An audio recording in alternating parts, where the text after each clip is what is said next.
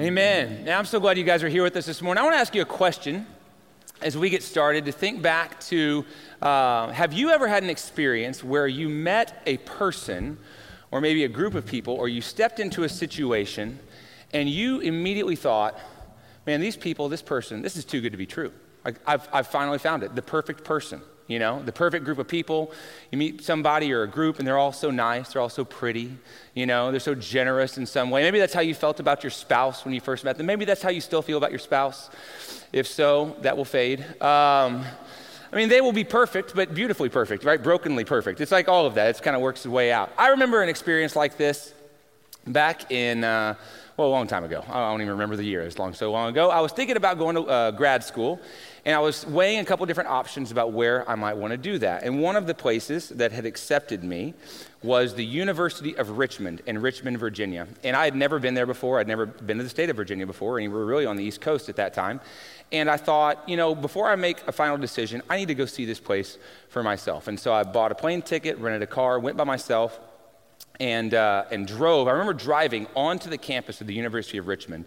And if some of you have been there, maybe your experience was the same way. But I literally felt like, like as soon as I crossed into the campus, that I had stepped into like an Abercrombie catalog. Like everything was absolutely perfect. You know, like everybody was perfect, the weather was perfect, the grass was green, the trees were green, everything was like I felt to some extent like I don't belong here. You know, like I'm gonna mess up the perfection that they have. And um, you've probably had a situation like that where you meet somebody and you're like, is there anything wrong with this person? And then all of a sudden, one day you see something, you hear them say something, and you're like, ah, yes, a flaw, you know? And, and in that moment, it's almost like a relief because you're like, I don't have to be perfect, they're not perfect. And uh, as we've been reading through the book of Acts, if you're joining us for the first time, we started in Acts chapter 1, verse 1, and we've been reading for several weeks now, kind of through the book of Acts and studying it, reading it. And it tells the story story of the early church, the first Christians. And to be honest with you, for about four chapters now, uh, everything's gone pretty smoothly, at least from the side of the believers, from those who have kind of found faith, salvation in Jesus, all the kind of the new converts, the new additions to the church.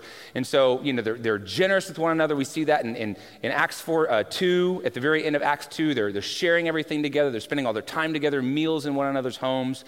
No one has any kind of needs. Uh, we see Peter and John in Acts 3 heal somebody, and then they face the firing squad of the Sanhedrin, and they have this amazingly beautiful and perfect response. You're like, these guys are perfect, you know, in every way.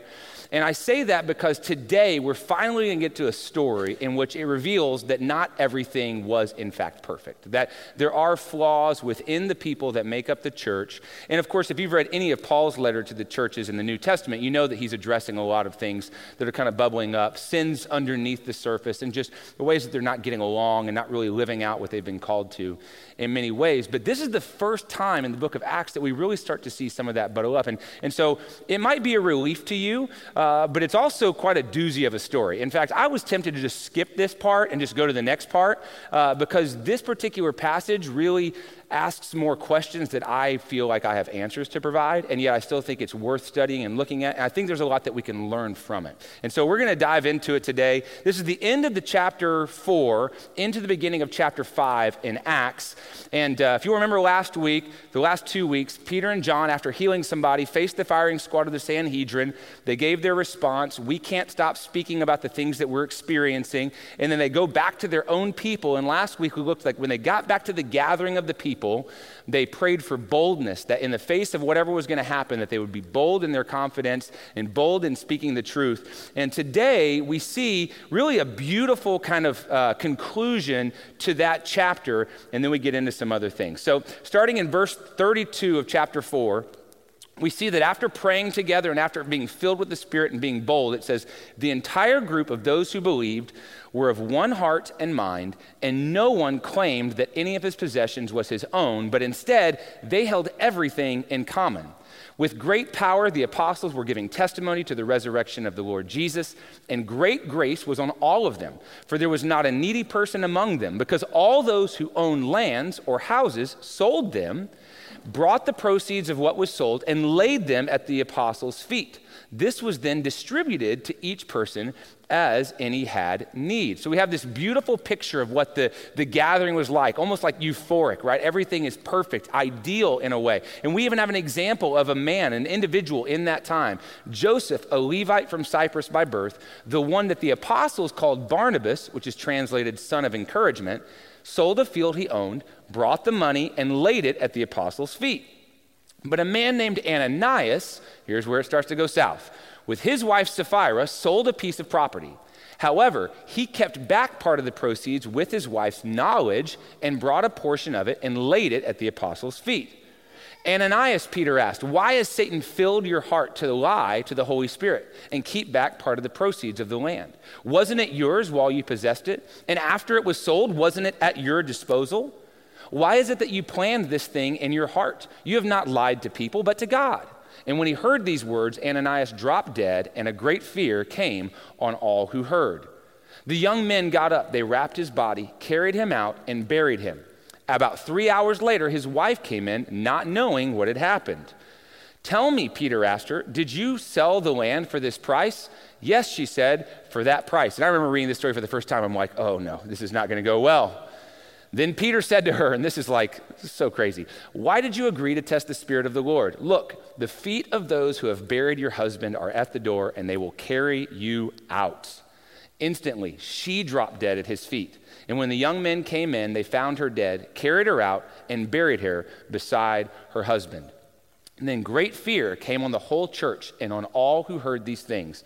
Acts 4 32 through 5 11. Now, with this story, obviously there will be some questions that we have. And, and there's really kind of three pieces. And so I want to talk about a few of the observations that I've made before we really get into what we might do with a passage like this after we've wrestled with it, after we've come to grips with the fact that we're probably not super comfortable with everything that happened or how it happened or why it happened. I just want to introduce uh, the rest of the message by saying this. Uh, Luke, who wrote Acts, obviously wrote the Gospel of Luke as well, and we've talked about this a little bit in weeks prior. Luke was really a, a fact finder and a truth teller in the sense of, of pure journalism. Okay? He wanted to know what happened, find what happened, experience what happened, and just record it. Just the facts, kind of for everybody to read at that time and for us to read, obviously, a few thousand years later.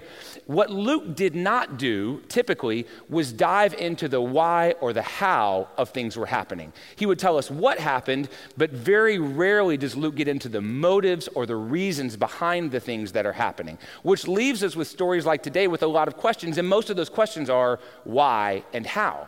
But I'll be perfectly honest, the story doesn't tell us why or how. And so rather than me just kind of giving you my best guess, which we'll do a little bit of, I'm just going to tell you that I never feel comfortable giving you something that I don't think the biblical text actually involves or actually includes. All right? So at some to some extent you will leave today with some questions unanswered. You will hear me say I don't know. And I'm perfectly comfortable with that. You might not be. And believe me, there are other pastors and commentaries and things that you can read that'll try and give you their reasons for it. And I think they probably have good reason for understanding that. Sometimes the context gives us some of the insight behind the scenes. Sometimes we read in another passage something that highlights something that happened in the book of Acts. For instance, you wouldn't know that Luke is a doctor just from the Gospel of Luke or the book of Acts. It's actually not until Colossians where Paul talks about Luke the doctor. So we kind of put two and two together. So that does happen in Scripture. I'm just telling you with this story, I don't see a lot of motive. I don't see a lot of behind the scenes. And so it leaves us guessing and asking a lot of questions. But there are some things that are very easy for us to observe. And the first is this from that first few verses that we read, we see that the early church's radical generosity was fueled by their unity and their love for one another. In other words, the reason that they were to experience and to demonstrate such generosity among one another is because they were unified and they loved each other, like genuinely loved one another. I don't know if any of you have ever been around a church or maybe a school or a nonprofit organization that's trying to do fundraising. Uh, my parents are both teachers, and after my dad retired, he served on uh, some committees with the school district that they had to pass bonds. I'm sure you do that here, but in Texas, we passed bonds to build $50 million football stadiums, right? Because what high school kid doesn't need to play on a perfect stadium? And, um, and so we, we passed these things, and you know, you have to present it to a vote, and the voters have to approve the bond because it increases your property taxes to some extent. And so that's why it has to be voted on. And my dad's always been served on the committees that almost try and help market or sell or advertise why voting yes on a bond is a good thing. And let me tell you, when you are trying to pass an increase to someone's sales taxes in a community as diverse and as populated as like West Houston or Katy, where my parents live, it is very difficult because there is not a lot of unity found.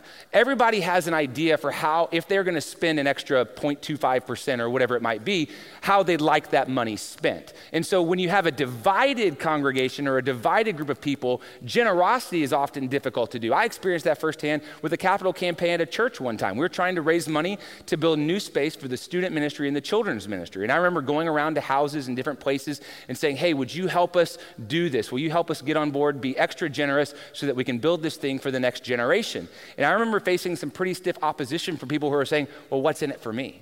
What's in it for people who are my age? What's in it for people who are in the ministries that I'm most involved in? Because there wasn't unity, it made generosity more difficult. And my experience, and maybe this is just like if you're doing fundraising whatever, you know this already, is to, to find this commonality, this unity, this driving in the same direction. We're all bought in on a vision. It just makes generosity that much easier. And I believe that's what the early church um, experienced. We see that right here in verse 32. It said, The entire group of those who believed were of one heart and one mind. And no one claimed that any of his possessions was his own, but instead they held everything in common. I want you to remember this because this is about their perspective on their possessions that we'll get to in just a little bit. The second thing I think we take from this happens to be in that story about Joseph, who's called Barnabas. What we see is that Joseph was called Barnabas because of the way he lived his life.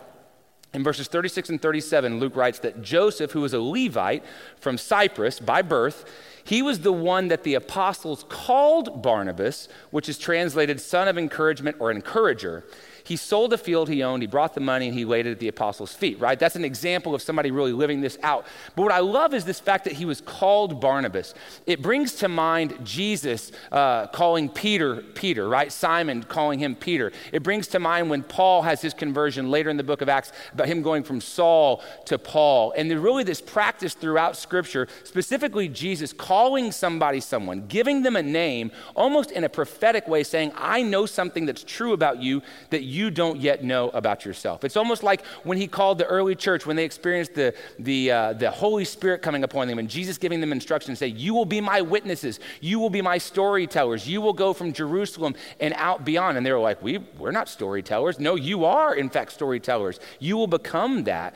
What I love about this is that there's a recognition that Joseph lived his life in such a way that a very natural nickname for him is Barnabas. A very natural nickname is encourager. And as we see ourselves in this story, I wonder if you've ever been given a nickname that you were like, yeah, that makes me feel pretty good. You know, like somebody like sees you in the hall and like, hey, what's up, stud? And you're like, yeah, they recognize I'm a stud. You know, I mean, like that's that makes you feel good about yourself. Or or maybe if someone were to give you a nickname based on the way that you interact with them or based on the way that they've observed you interacting with others, what might that nickname be? Right? What might be true about you? What might be so true about you to everybody else that they just, if they were going to give you a nickname, it would just be very simple for them to say, oh, that's, that's an encourager. That's, that's somebody that, that, that just makes people happy. That's, that's the joy bringer or whatever it might be, that your name might represent something beautiful about the Spirit living inside of you and the way you're living that out. So just ask yourself the question what might be the nickname that others gave you uh, if they called you according to the way you treated other people? The third thing is this the story of Ananias and Sapphira elicits lots of questions. That's a true statement there are lots of questions when it comes to Ananias and Sapphira. Three big questions, right? Three big questions. One, why did they lie? Why did Ananias and Sapphira lie? Why did they say, This is everything that we sold our field for, and not say, Listen, we sold our field and we'd like to give you half? Like, what brought them to the point of, of being deceptive about their offering? Uh, the second question is, How did Peter know they were lying?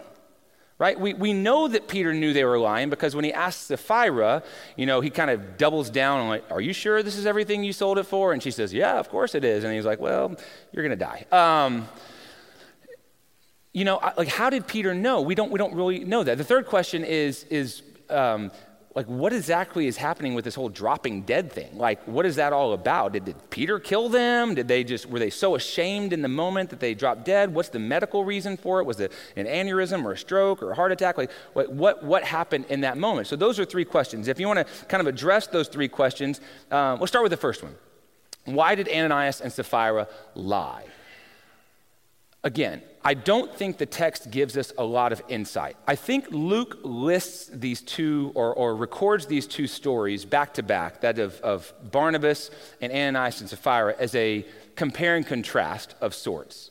Some of the commentaries and research I've done um, assumes that maybe Ananias and Sapphira saw that Barnabas had done this, and maybe Barnabas received some type of special recognition, or maybe they thought that he was called an encourager because he sold his land. Those two things don't necessarily go together, but that they did this so that they could receive the same kind of recognition he received. I don't think that's in the text. I'm not saying that's right. I'm not saying that's wrong. I'm not, I just don't know that that's true. What I do know is true is that almost all of us lie for essentially the same reason.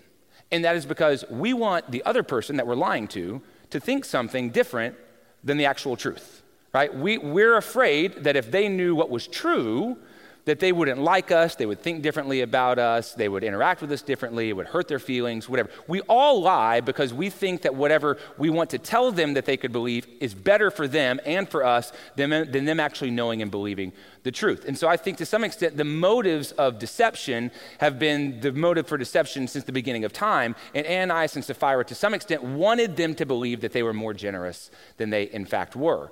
Now you saw that in Peter's interaction with Ananias. He's like, listen, when you sold that field, those are your proceeds. Like there's not a rule or a law in place among the early church that says we all have to do this. This is one of some type of communist type deal where it's like forced upon you. Literally, their generosity was rooted in their love and their unity. And it was kind of the way he describes it is like, if somebody has need and somebody else recognizes I have something more than I need, I'm going to sell this to provide for the person that I need. And you've probably experienced something like this in your own life where somebody has gone without or maybe sold something to give it to you, or maybe just said, hey, you like that? I want to give it to you. Uh, I was given a guitar one time by a professional baseball player. I, I didn't necessarily need the guitar, but he needed even less than I did. He had like 15 of them on his wall. He's like, you like that guitar? I'm going to give it to you. Like, it was kind of a cool experience experience. I remember one time I bought a guitar. I, I, I, like playing guitar. I'm not any good at it, okay? But I like playing guitar. And I bought a guitar that was much too expensive for my talent level. Okay, let's just put it that way. Like, really, like the guys, Rich and Joseph and those guys, they should play a guitar like the one that I'm playing. I had no business buying this kind of guitar, but I bought this Gibson ES339, beautiful, kind of semi hollow body. It looked beautiful, and when I played that G chord, it sounded beautiful, okay? It really did. But I didn't really know what else to do with it. The neck was a little wide. I'd pull it out of tune. It was a bad, it was a bad investment overall. However, a few months after I bought this guitar and I'd started using it and leading worship and doing some different things, there was another situation in which my wife, who had a fairly new vehicle, a nice vehicle, new to us, um, I was driving and I backed her vehicle into a trailer that was parked at the back of my driveway. I don't know why it was there, it was across the street, but I didn't look and I backed it right in. And I destroyed her tail light and her bumper and all sorts of other stuff. Now, functionally speaking, her car was fine. Okay, like I could have done the whole taping the red tape over the tail light, and it would have worked for a while. But like in my heart, I'm like, it's not right for me to have caused this damage to my wife's vehicle and just leave it like it is when I have this guitar that I have no business owning or playing. And so I sold my guitar to pay for my wife's. Now, you should feel good about me and think that I'm better, right?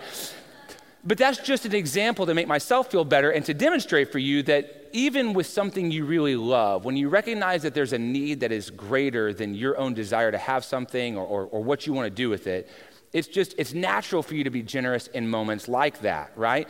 And, and the truth was that i was able to kind of do an ananias and sapphira because i sold that nice guitar paid for her car and then bought a little less nice guitar which is one that's more like my level okay? In fact it's in my, my office. You want to come check it out you can do that afterwards. But that's why they lied right? They lied because they wanted them to feel something about it. Now the second question is uh, how did peter know? That is a straight up i don't know okay? The Holy Spirit was, was moving in, in powerful ways. And there is certainly a chance a good chance, maybe even, that the Holy Spirit kind of gave Peter this discernment, this knowledge in the moment that, that Ananias was being shady about his offering, that he wasn't, in fact, giving everything that he had, even though he wanted him to believe that. It's also just as likely or possible that, like, Peter knew the guy that Ananias sold the field to, and he's like, You'll never guess, Ananias sold me that field for 100 bucks. And Peter's like, Really? He only gave me 50. You know, I mean, like, that's a very possible way that this whole thing went down. But Luke doesn't tell us. So before you like lose sleep over how did Peter know, just know like nobody really knows except for Luke and Ananias and maybe the guy who bought the field.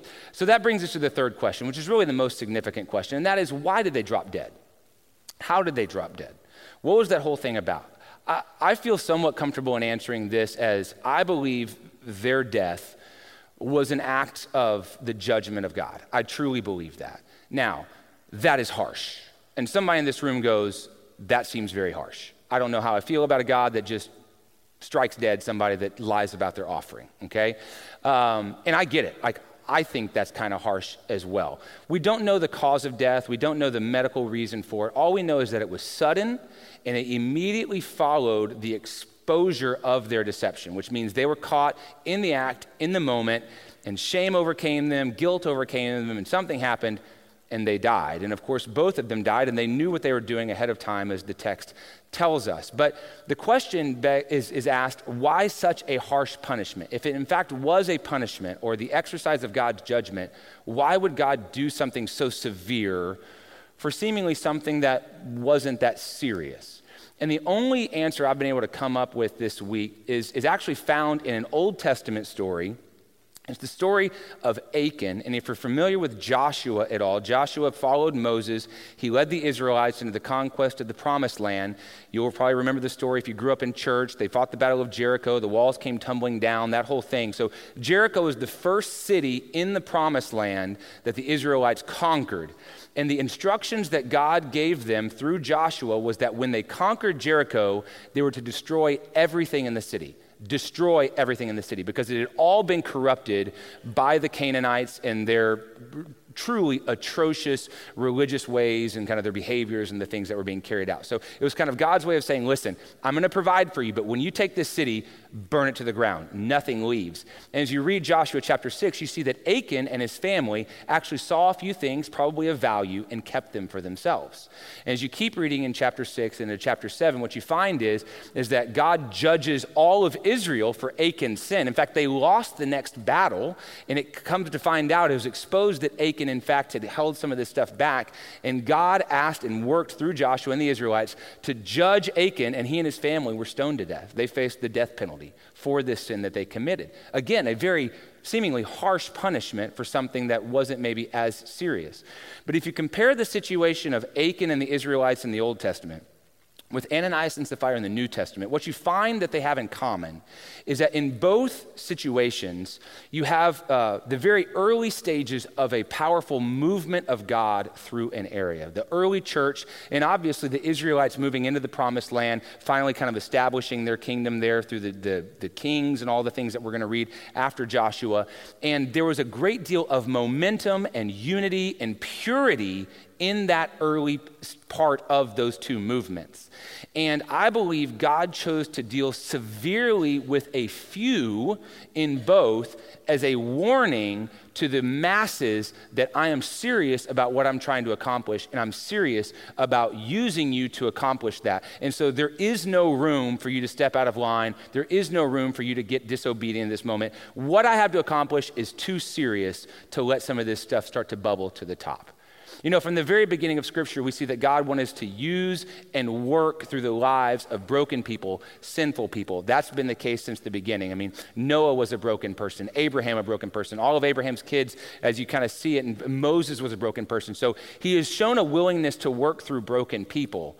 But when broken people are going to get in the way of what God wants to accomplish, God is going to choose at times to deal severely in moments. I don't think there's anything you can say is like, listen, this isn't like you and I having a conversation over lunch. I'm like, listen, are you a tither or are you not a tither? Like, this isn't one of those things where you have to be worried about your answer to that question, okay? You also never have to worry about me asking you that question. That would be very awkward, and I promise never to ask you about that over lunch. So don't say no to lunch because you're worried about that. But you don't have to worry about it. I don't think this is one of those things where it's a copy and paste, that God judged them severely in this moment, and so he wants to judge us severely in that moment. And yet, the judgment of God is a real thing that should be a part of everything that we think through. So God uses and works through broken people, uh, imperfect, broken people, and that's a part of it. So, uh, and he's, war- he's using a few to warn the many, right? But, and that, that kind of is my best way to try and answer why such a harsh punishment at this particular time. But all of this leads us to the question of like, what's exactly going on here? Why is this story there? How do we learn from this story? And rather just being a history lesson or better understanding scripture, how can I apply this? Is there anything in this story that actually like makes a, a difference in my life tomorrow or even today? And so I, I, think the answer to that is yes. And I think it starts uh, by asking ourselves a couple of questions. We think about the comparison of uh, Barnabas and, and Ananias and Sapphira. One of the questions that we might ask ourselves is what role does generosity play in our lives and in this church. Like, in what ways am I generous? In what ways has this church experienced generosity? How can we grow in generosity with one another? Um, generosity, obviously, is kind of this willingness to, to give or to share, kind of living open handed. It's a, an act of unselfish giving. I think generosity is kind of, uh, there's four things about generosity. I think it requires sacrifice. So you choose to do something with something that you could hold back for yourself, but you choose to do with for somebody else, right? Like every act of generosity, even very wealthy people who are generous, like they could use that wealth for themselves. So there's an, a sense of unselfishness. It's like I could buy a fifth house, right? Or I could give that away to somebody. Like, so whether you have a little or have a lot, anytime you're generous, you're giving up your right to use that thing for yourself for the better of others. Um, it's built on the right perspective, right? Which what I'm getting to here is like at that beginning uh, passage that we read, or the first couple of verses, it said that they didn't see that any of their possessions were their own.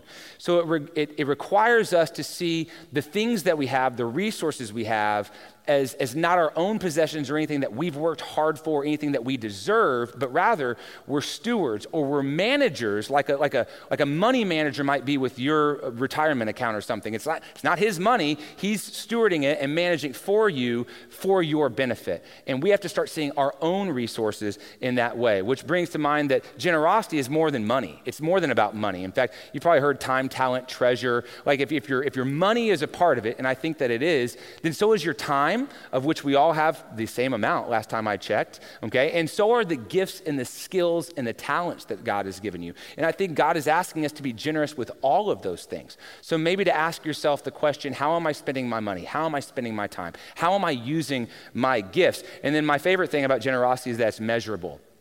My last boss had a beautiful way of saying this. He said, um, We all think we're generous. Like, nobody wants to admit to being selfish or stingy, right? Like, that seemingly is not something we feel comfortable saying. Well, oh, yeah, are you a generous person? Of course I'm a generous person. He goes, Well, really? Well, generosity is measurable. Like, you can actually look at it. Like, you can look at your budget. You can look at the income and your, the, all the things that you spend money on. You can say, Am I, in fact, a generous person? You can look at your calendar and go, how much of my time am I using for myself? How much am I using to invest in the lives of others? You can look at your gifts and skills and say, am I using this to build up something for myself or am I using this for the kingdom? Am I using this for the better of other people's lives? I think to put you at ease, generosity is not a vow of poverty. This isn't saying that you need to give away everything you have and be broke so that other people can have something. I never see that in Scripture anywhere, okay? I also don't think generosity is an overextension to the point of exhaustion. God built a beautiful rhythm in life, including Sabbath, in which one out of seven days was originally designed and intended to be a day that you could spend in rest and in his presence and in kind of just this idea that you that you take a step back and appreciate and enjoy and worship your creator for all that he has given you. So if you're ever extending yourself to the point of being exhausted, I don't know that you're being generous. I think that might actually be pride working its way into your life in a way. It's also not neglecting the most important priorities in your life. So I'll just put it this way if all of your time is spent helping others, but your spouse or your kids or your best friends feel like they're not getting from you what they deserve, or, or really the sacred responsibility that you have to your family and your friends isn't actually being carried out, again, I don't know that you're being generous. I think you might have actually misallocated some of the resources in a way that's more reflective of the things that you believe to be true about yourself. So ask yourself this question where and why am I tempted to be dishonest with others? When it comes to generosity, when it comes to anything, where and why am I tempted to be dishonest? I think dishonesty is fueled mostly by fear It kind of bubbles up with pride and shame, right? The pride side of fear says, um, I want people to be impressed by me. I want people to like me. And I'm afraid at the core of who I am that who I am isn't good enough to impress people, right? If you've ever wondered, like, am I good enough for other people to like me? Right, then, then you probably felt that temptation to embellish something about yourself. The shame side of it goes if people really knew the truth about me, if they knew the mistakes that I've made, if they knew the things that I've been through, I'm afraid they wouldn't like me as much. And so we're tempted to kind of hold back and not be transparent and not share those things that we've been through, those things that we've done, because we're worried that they're not going to like me. And that causes us to be dishonest at times. At Grace City, we have two different types of group to kind of work. Um, opposite of that, to kind of work in a different direction. You know, you think of like being connected and groups, and we want you to be engaged and all that kind of stuff. Like, there's a design behind some of the groups that churches run. We have com- uh, community groups, we have growth groups. So, growth groups are three to five people, same gender, some Bible study, some really great conversation, some accountability, intentional prayer for one another. It's an amazing experience if you've ever been a part of a group like that. Community groups are a little larger, usually 8 to 12 people. Sometimes it's four or five couples. Sometimes it's a mixed bag of couples and singles or families or whatever. But they're, again, all about spiritual growth. You'll discuss maybe the sermon and how bad it was, or you'll discuss, you know, a particular study that you're interested in, a book of the Bible might be. And you're just encouraging each other. You share life together, meals together. Um, and again, you pray for each other, and it's a really beautiful place. But both of those groups have been designed to be places where you can experience acceptance, where you can experience forgiveness, where you can experience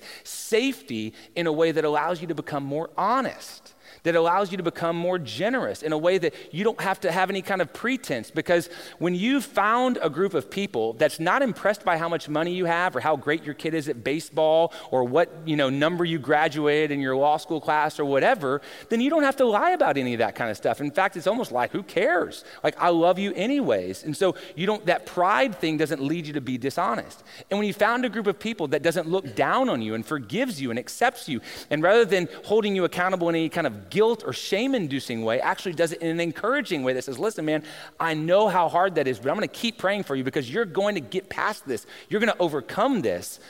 Then it becomes a lot easier to admit to the things that you struggle with and the things that you've been through in your life. You know, where this all comes to a head for us as a church is that I believe to be the church that God has called Grace City to be, we all need to grow to be more generous and more honest. If we look at Ananias and Sapphira, I, I believe this, and maybe it's just a dream because I happen to be the new lead pastor, but I really think that God wants to use this church and the people that come to this church to accomplish some significantly difficult things in this community. Like in this particular community and across the city. And we are nowhere close to the biggest church. We don't have a online presence whatsoever. And so there are some difficult things that are going to happen or going to have to take place in the days ahead for us to accomplish what God has set out to do. But I do think it starts with us experiencing that kind of unity and love for one another that fuels generosity and provides a safe place where we can be honest with one another. And as we do that, I think God will use us through things like the Great Egg Hunt coming up, or VBS in June, or things that we have coming up in the fall where we're going to partner with some of the local schools and some of the local missions and things that we really want to do to make a difference and to bring the hope of Jesus Christ into a broken community. And I think it's going to take all of us taking a step toward generosity. Eh, taking a step towards being more honest with one another. So, if there was a question I would leave you with this week, it would be this what is one step I can take this week to becoming a more honest and generous person? What do I need to do this week? Is it, is it taking a look at my budget? Or if I don't have a budget, like actually making a budget? Right? Like, I'm not like some Dave Ramsey fanatic, all right? But like, I think it's impossible to be generous with your money if you don't know like where your money's coming and going. And so it might be helpful for you to look at your budget and go like, what am I taking in? What am I spending my money on? Am I generous? Is there room for me to grow in generosity and pull back elsewhere? You can do the exact same thing with your calendar. And as I mentioned before, this is a beautiful exercise because when it comes to your calendar, you might actually see that your calendar is too full. And you might actually have to pull back in some areas to create some margin in your life so that you can be more generous. I'm not looking for you to go through your calendar and go, I think I can find 30 minutes on Saturdays at 10:30 to give my time away to other people. I'm going to do that. Like if that's all you can find, folks, you've got to take stuff off of your calendar, which means you've got to think and pray about is there something that once I've fulfilled my commitment in an area that I actually need to pull back? To create some space and some margin, to pray that God might use that margin to make me a better spouse, a better parent, or to be used by Him in the lives of other people. Or maybe, maybe you just need to get into a group. Maybe it's time for you to get into a community group or a growth group. You have no idea what that's about. You should download the app, look on the website. There's all sort of information there. Just find me after church, find Matt, Dr. Weeks, Rich, any of us would love to help you get into one of those groups. And my hope is that your experience would be acceptance and forgiveness and genuine love where you can drop all pretense and all masks and just know that there's a group of people who love you and have your back and want you to just be honest as you grow in who God has called you to be. I think who God is calling us to be is going to be very difficult. Like, very difficult. I think it's going to be hard. And yet, I can't, I can't deny the fact that I think that even as hard as it's going to be, I think it's going to be worthwhile. I think the same is true for your life. To become who God called you to be might be more difficult than you think, but I can't think of anything more meaningful than to devote yourself to becoming that. Will you pray with me? Heavenly Father, I thank you for the opportunity this morning just to look into a, a story, God, that begs a lot of questions.